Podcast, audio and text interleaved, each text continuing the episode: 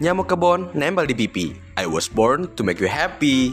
Selamat datang di podcast Golip. Di sini kita bakal banyak membahas sesuatu yang out of the box. Mungkin teman-teman belum pernah dengar sebelumnya.